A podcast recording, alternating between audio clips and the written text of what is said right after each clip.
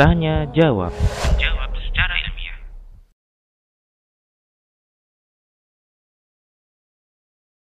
Assalamualaikum Ustaz, Anda mau bertanya apakah langit yang biasa kita lihat, ya, langit yang biasa kita lihat di atas itu adalah langit yang pertama.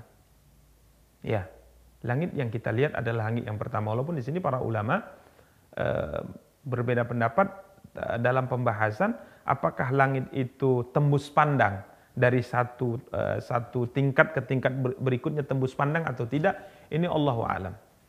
Tapi intinya yang kita lihat di atas kita ya di atas kita adalah langit. Yang kemudian Allah Subhanahu wa taala eh, ceritakan bahwa dia merupakan atap untuk bumi kita.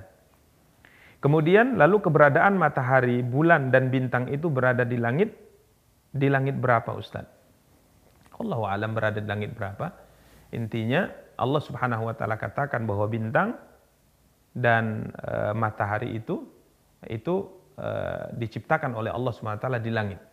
Ya, khususnya bintang misalnya diciptakan oleh Allah Subhanahu wa taala sebagai zinatan lis sama, sebagai hiasan untuk untuk langit.